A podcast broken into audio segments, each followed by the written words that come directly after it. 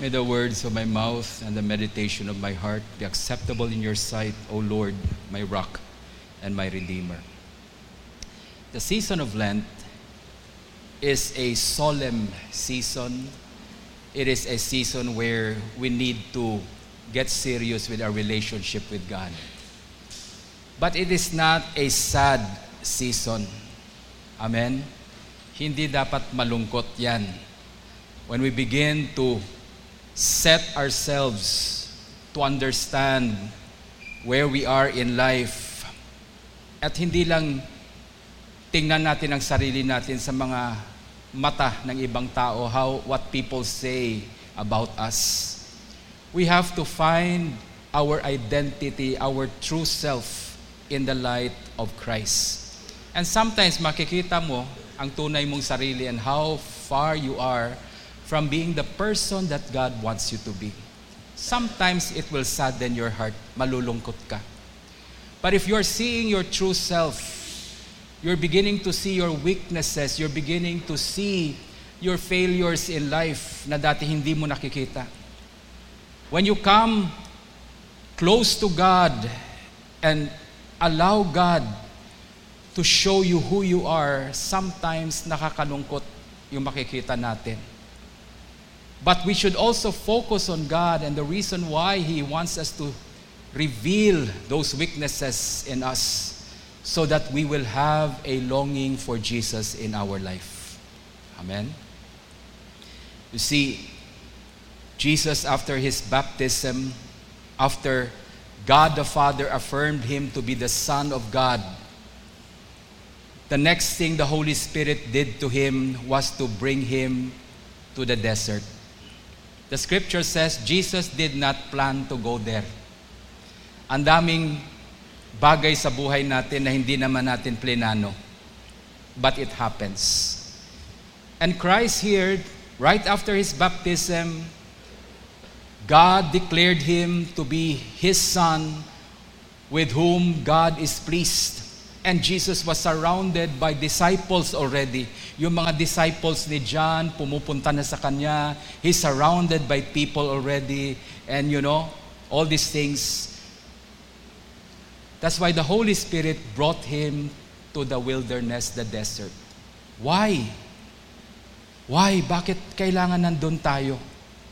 Because sometimes there are many things that God is saying to us, we don't even understand them.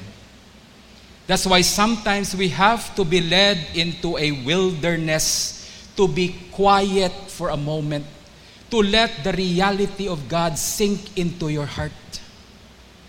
Amen? One time, I got promoted sa trabaho ko noon. And ang boss ko was telling me, you know, mapopromote ka na, lalaki na yung sweldo mo, you will have more amenities and everything. But nagtataka ako dahil yung papalitan ko nag-resign. And so I was so elated because I got promoted, I was young, uh, lalaki na yung sweldo ko, and you know, all these things. But then when I began to sit down and analyze yung promotion ko, I talked to the person na nauna sa akin na nag-resign. Sabi niya, mamamatay ka sa trabaho kulang yung sweldo mo dahil tatambak lahat ng trabaho sa'yo. Sometimes we, we think that what's happening in our life is good. But if we would just sit down and be honest with ourselves, there are things that we consider good in life which is not good at all. May mga bagay naman sa buhay natin na akala natin masama, pangit, hindi maganda, nangyayari sa buhay ko. But if you come to sit down and be silent in the presence of God, you realize that those things na akala mo masama, they're actually good for you. But how will we know if we will not spend time with God? That's why the season of Lent is a calling for us. God is calling His children, His people, to come and sit down with me. Let's have a quality time together. If you were here last Wednesday, we talked about the disciplines of Lent, Ash Wednesday. We talked about giving. Amen. We talk about prayer. and we talked about fasting.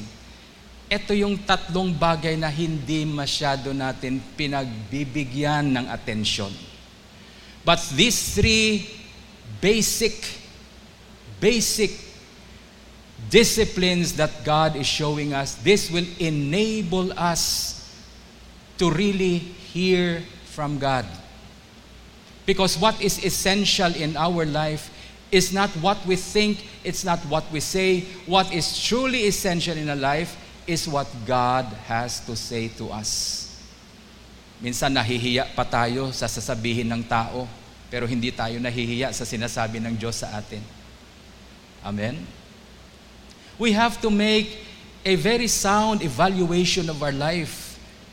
Titingnan natin ang buhay natin, not in the light of what people say, not in the light of what your enemies say, not in the light of what your friends say, You sit down with Jesus, you sit down with God in this season of Lent, and find out what He has to say to you about your life. Kasi yung sasabihin niya sa iyo, yan talaga ang katotohanan ng buhay mo. Minsan, sa sobrang daming tao na nakapalibot sa iyo, you will hear criticism from people. Yan ang problema pag maraming tao. You're always with people I'm not saying it's wrong, but the problem with so many people surrounding your life is that you will always hear criticisms. But at the same time, you will also hear praises from people. Pinupuri ka rin. Amen? Nakakarinig ka ng puri, nakakarinig ka rin ng criticism. But one thing I've realized through these years, not everyone who criticizes you is an enemy. Hindi lahat na nagkri-criticize sa iyo kaaway mo. At ito rin ang intindihan ko. Hindi lahat ng taong pumupuri sa iyo kaibigan mo. Amen? And how will you know which is which? Sinong kaibigan, sinong kaaway dito? How will I know? Unless you learn to sit down with God, be quiet, and listen to Him. Early this morning, pagpasok ko sa church, may nakita akong sign sa labas, silence. Sa TV, sa monitor natin, prepare your heart to worship God, nakasulat. And there is a sign there, silence. But when I entered the church, ang daming nagkukwentuhan Mag-uumpisa na lang yung misa, nagkakwentuhan pa. Parang hindi tayo nauubusan ng kwento. Okay?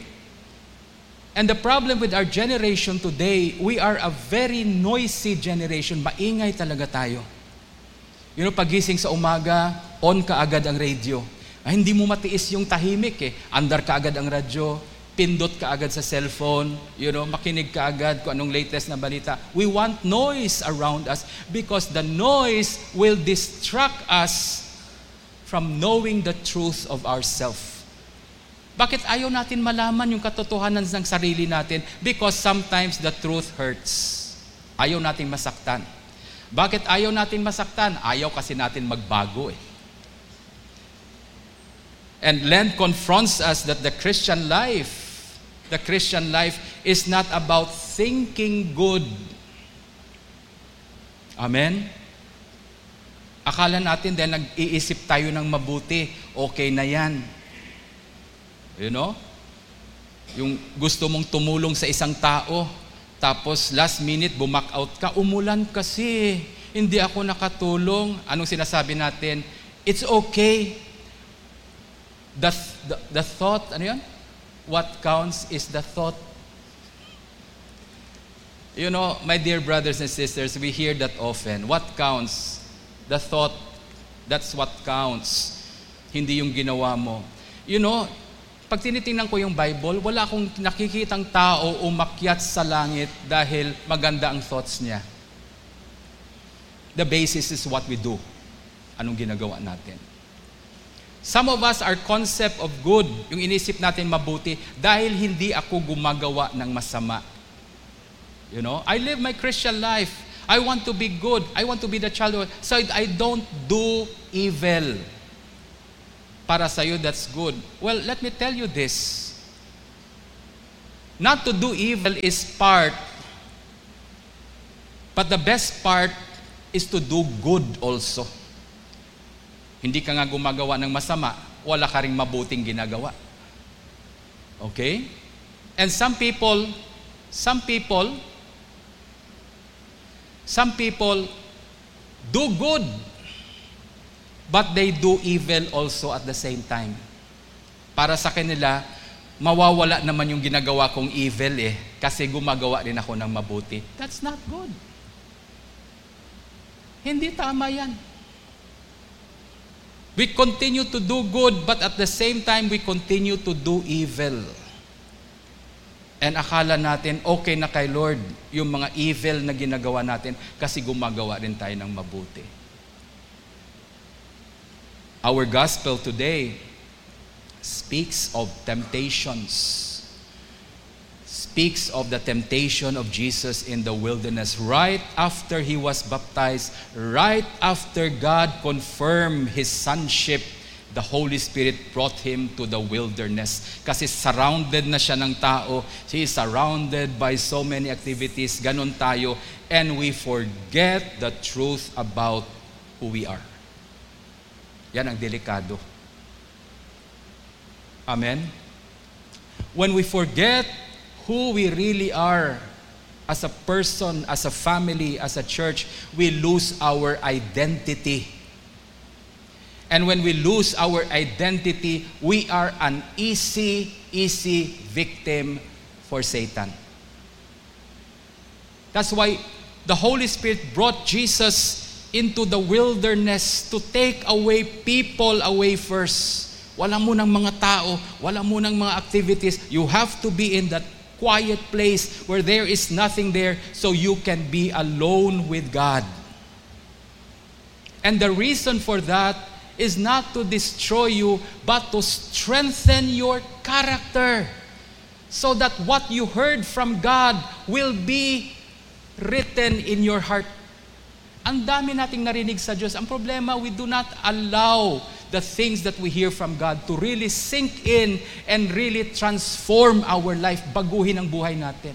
Okay na tayo narinig natin. Pagkatapos natin marinig, manood na tayo ng sine, mamasyal na tayo sa mall, at mag-usap-usap na tayo ng mga kaibigan natin.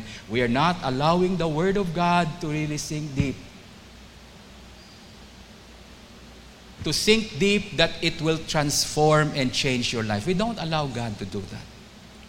That's why Jesus, when he heard a confirmation from his father, You are my son, my beloved son, then the Holy Spirit brought him to the desert so that what he heard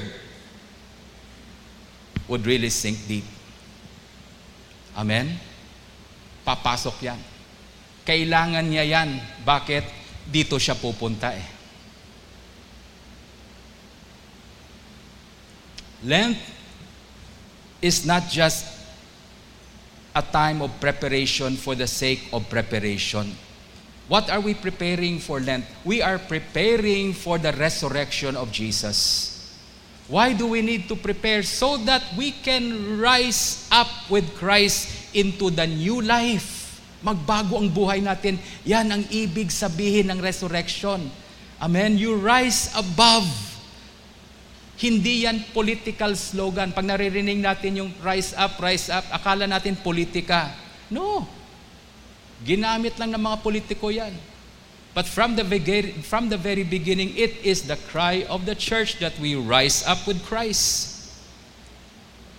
That's why Lent is a time of listening to God. It's a time of preparing your heart. What are we preparing for? We are preparing for His resurrection that we can rise up with Him.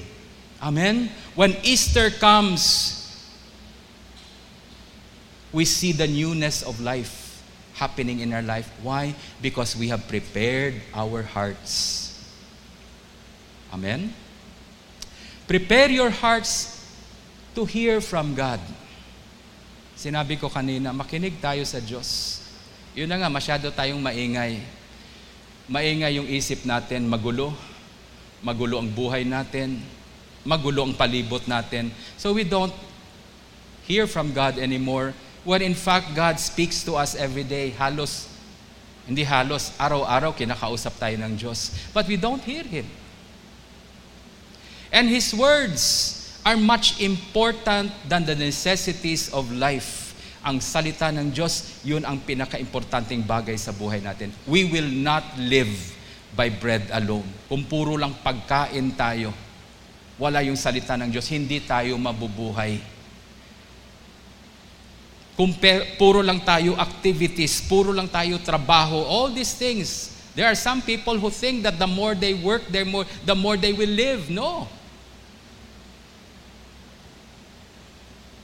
Jesus in the scripture says, man will not live by bread alone. That's why he went to the wilderness. To hear from God's word is much important because I want to know the word of God for my children.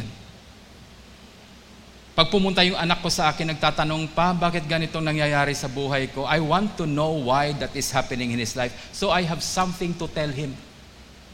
Hindi yung opinion ng isang professional o isang negosyante. I want to tell my son what God has to say for his life. So he would have an anchor in his life. Meron siyang pananandigan. Meron siyang panghahawakan sa buhay niya. That's how important it is.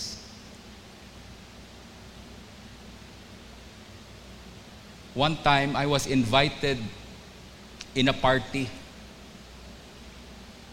walang nakakilala sa akin doon, pare ako. So in-invite lang ako. So I was wearing my normal clothes. So nandun na sa party, someone approached me, nakilala ako, sabi niya, Father. So, nagulat ako, kilala ko doon. Sabi niya, Father, nandito ka. Sabi ko, invitado din ako. Tapos that person started to talk. Sasalita na, sabi ng tao sa akin, sabi niya, nakita mo yan? Yan ang kabit ng vice mayor. At itong sinabi niya sa akin, bakit ba naman naimbitahan pa yan? Tinanong niya ako. Alam mo yung sagot ko sa kanya? Alam ko kagad isasagot eh. Hindi ko po alam. Bakit? Imbitado lang din po ako. Pareho lang tayong inimbita dito. What gave you the right to judge Okay? Yan, mahilig tayo ganyan. We judge people sa simbahan. Pareho nang naman tayong inimbitahan dito ah. Why will you judge your brother, your sister? He's invited by God to come. You are invited by God to come. It's not our responsibility to judge each other because we are all just invited. You know? You know the will of God. You know what to say. You hear from God, you will know what to say and what to tell people. Kaya nung kinausap niya ako, bakit ba na- naimbitahan yan, Father? Alam mo, alam ko yung sagot, hindi ko alam. Because I'm also invited here. Amen? I know. Our gospel today, hindi tayo magdidwell sa temptation ni Jesus. Last year, I talked about the temptations. But the temptations of Christ will give highlight to what is important in our life. Bakit siya tinitempt ng devil? Para hindi pumasok yung sinabi ng ama niya sa kanya. Okay? And if the word of God does not enter your heart, then you lose your identity. You will forget who you are as a person. Makakalimutan mo. Pag nakalimutan mo kung sino ka sa Panginoon, hahampasin ka lang ng yawa. Amen? And He will play with you. You will not be a threat to Him. That's the game plan of the enemy.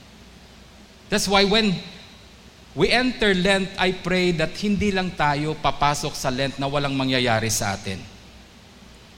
I would want us to take advantage of this season to really take part in Lent, to do your part well, to prepare your heart so that we can change, we can transform as a people.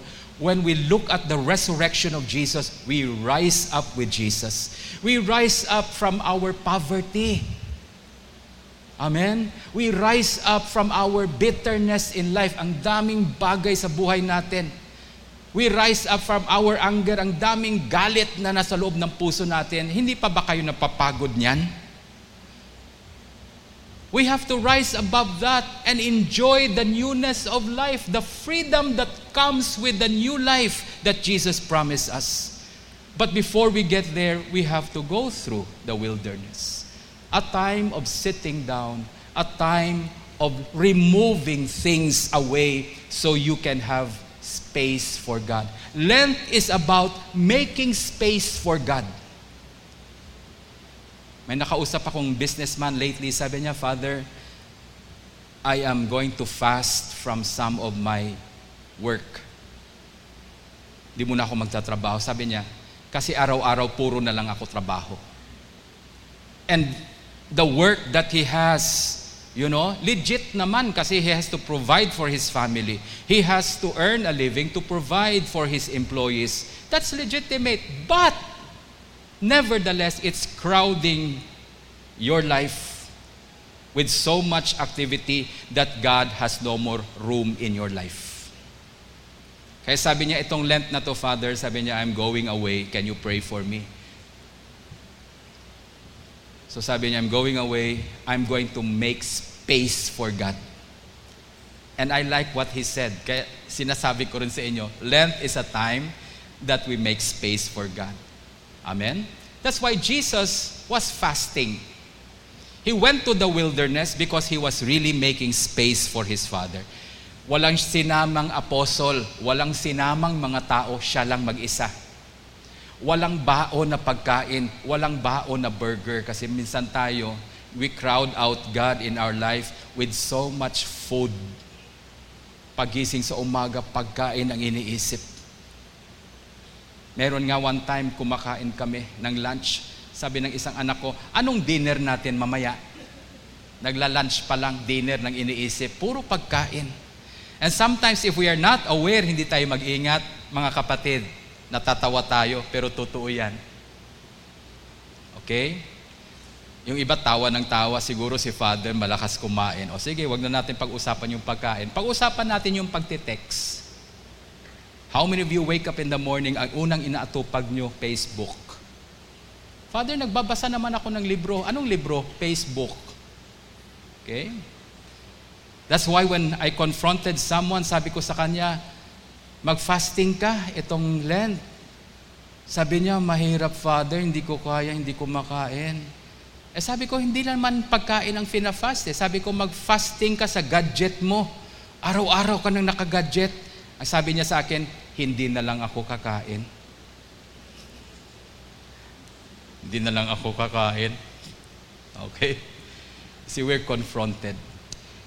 What do we need to hear God from? Anong kailangan natin marinig sa Diyos?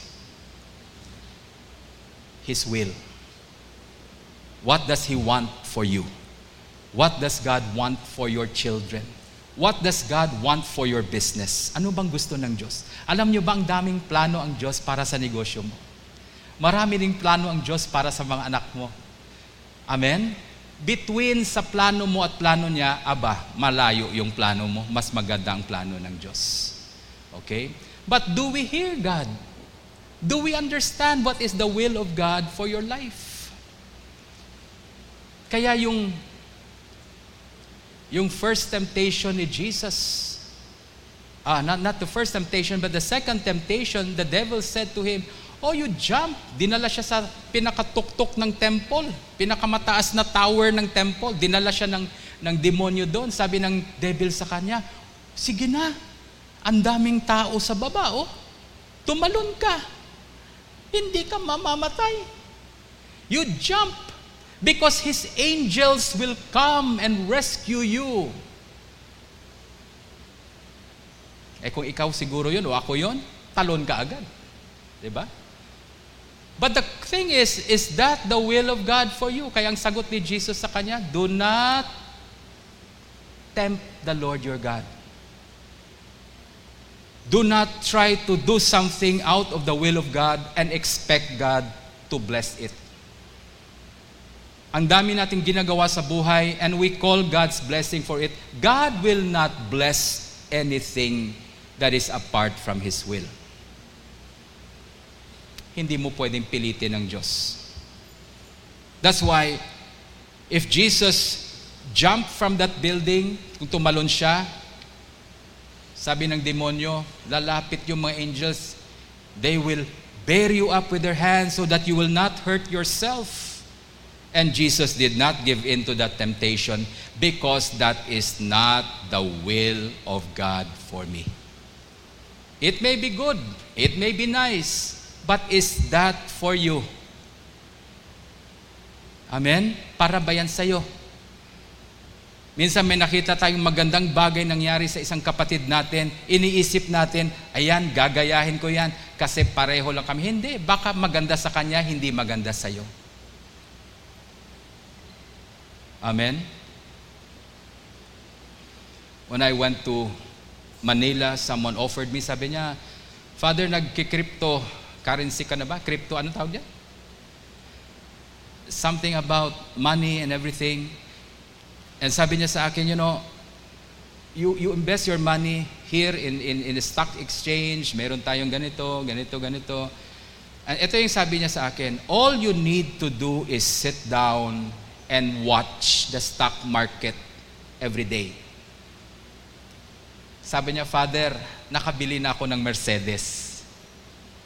Isang isang hit ko lang sa stock market, nakabili ako ng Mercedes. Father, this will help your church. Matutulungan yung simbahan, Father. Ako, yayaman ka. Ang dami mong matulungan. Yung mga hindi makapag-aral sa church, pwede mo nang sponsor, Father, dahil yayaman ka. Mag-invest ka dito. All you need to do is kumuha ka ng tablet at tingnan mo lang yung stock market araw-araw and you know, supervise it nakakainganyo talaga yung pera na yon. Kalain nyo. Sa Easter, kung tumama ako doon, sa Easter, sampung lechon ang papalitsyon ko.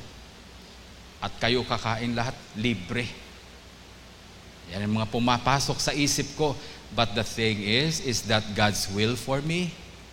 When I started to pray, I begin to realize, buong araw ako titingin doon sa tablet ko ag magmo-monitor ng stock market. That's not for me. Amen? Ang dami kong ginagawa sa simbahan. I need to teach. I need to, to, to manage the church. You know, anong mangyayari sa akin pag nandun na lang ako sa bahay, nakatingin sa tablet ko at binomonitor yung stock market? Kakain nga kayo ng lechon, hindi nyo naman makakain yung salita ng Diyos. Kasi wala nang lalabas sa bunganga ko, kundi puro stock market. It may be good for him, it may be good for you, but not for me. I know the will of God for me. When the devil said to Jesus, Jump because the angels will catch you, Jesus said, No, no. God did not tell me to jump. I will not do it. God's will is very important. You have to hear God's will for your life, for your family, for your business. The second thing, maganda at mabuti na yun, alam natin yung kalooban ng Diyos, the will of God. That's good. But the second thing you also have to know because this is much, this is also as important as the will of God. What is it? What is it? God's way. God's will, yes, but you have to do it God's way. Kahit nakalooban ng Diyos ang ginagawa mo, pero mali yung pararaan, yung paraan mo, palpak yan. There is a way that seems right for a man, but in the end, it leads to death. Kaya saan sa temptation yon? Sabi ng demonyo kay Jesus, inakyat siya sa bundok. Sabi ng demonyo sa kanya, Oh, nakikita mo ba tong lahat na kingdom na to? Nakikita mo bang lahat ng tao sa mundo, do you see this? You don't need to die on the cross. Hindi ka na kailangan mamatay sa cross. Just bow to me. Lumuhod ka lang sa akin. One time lang. Alam mo, hindi sinabi ni Satan na luluhod si Jesus forever. Sabi niya, this time only, one time. ba? Ganyan naman yung temptation sa atin, once lang. Okay? Sa mga, mga lalaki, mag-ingat. One time lang. Mag-ingat kayo sa one time na yan. Sa one time na yan, mawawala ang buhay mo. That's what the devil said to Jesus. This just one time, for one minute, kneel to me. You don't have to die on the cross anymore. Sa'yo na to. Ibibigay ko na silang lahat sa'yo. The world is going to be yours. You don't need to go to the cross. Is that God's way? Yes, it's God's will for us to be saved by Jesus. But He's going to save us the way God has ordained for Him. He has to go to the cross. And Jesus said, No, I will not worship any other God. I will only worship the Lord my God. God's will, you have to know how to do it God's way also. And the last but not the least, dito tayo pumapalpak palagi. This is where we miss out on the will and plan of God for life. God's will, God's way, in God's time. Amen? In God's time.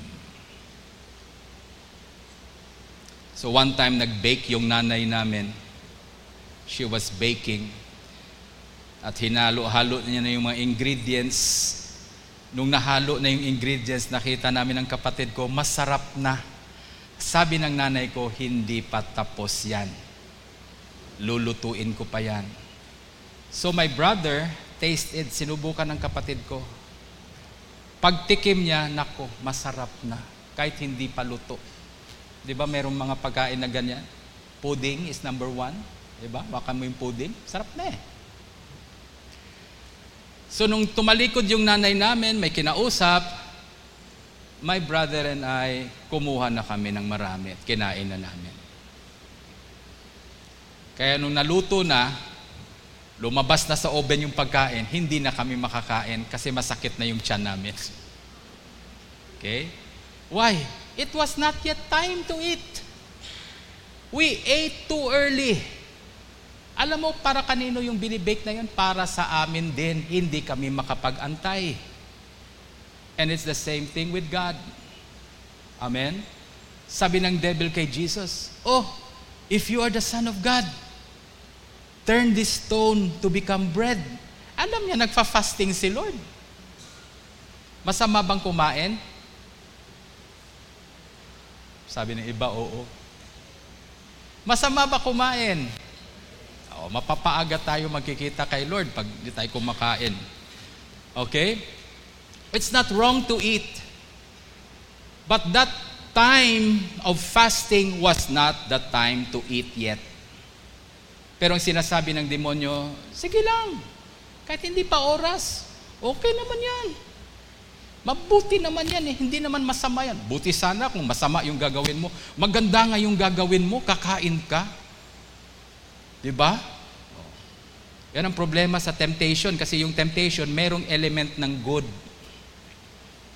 That's why natitempt ka kasi merong kabutihan kahit papano konti meron. And so the devil was telling me, you eat, you're hungry already. You are the son of God. Anak ka ng Diyos, gugutumin mong sarili mo. Tama ba yan? Kaya may pag nagtatanong sa atin, oh Father, ang taba-taba mo na, anak ng Diyos eh. Di ba? anak ng Diyos. But there are times you just need to stop doing it. Wrong timing. We do God's will, we do it God's way, but in a wrong time. Nagmamadali or masyadong delayed naman. I was talking to a friend who had a stroke. Kinakausap ko siya. Ang sagot niya sa akin, eh, eh, eh, eh. Hindi na makapagsalita. Na stroke. Yung anak niya, doktor. And it's a big irony why isang tao, yung anak niya doktor, specialist. Tapos na-stroke siya. So kinausap ko yung anak, sabi ko sa anak, anyari? What happened to your dad? Sabi niya, alam mo, father, si daddy, kompleto ng gamot, maintenance walang bagay na wala si daddy. Kompleto ang maintenance niya. Sabi niya, may problema lang si daddy, hindi iniinom yung maintenance sa tamang oras. Kung may maintenance ka, hindi sapat na meron kang maintenance. Hindi sapat na iniinom mo yon. Dapat inumin sa tamang oras. Pag mali yung oras ng pag-iinom mo ng gamot, walang bisa yan. It will not work. Kaya sabi niya, yung daddy ko, kompleto ng maintenance, mahal ang mga gamot niya, but we can afford to give it to him, but he does not drink it and take it at the right time. That's why na-stroke pa rin siya. So my dear brothers and sisters, it's time for us to spend time with God. Give space to God. So you can hear from God and know what His will is. Okay? And you know how you can go about that will of God. And when, when will you start doing it? Amen. Please stand.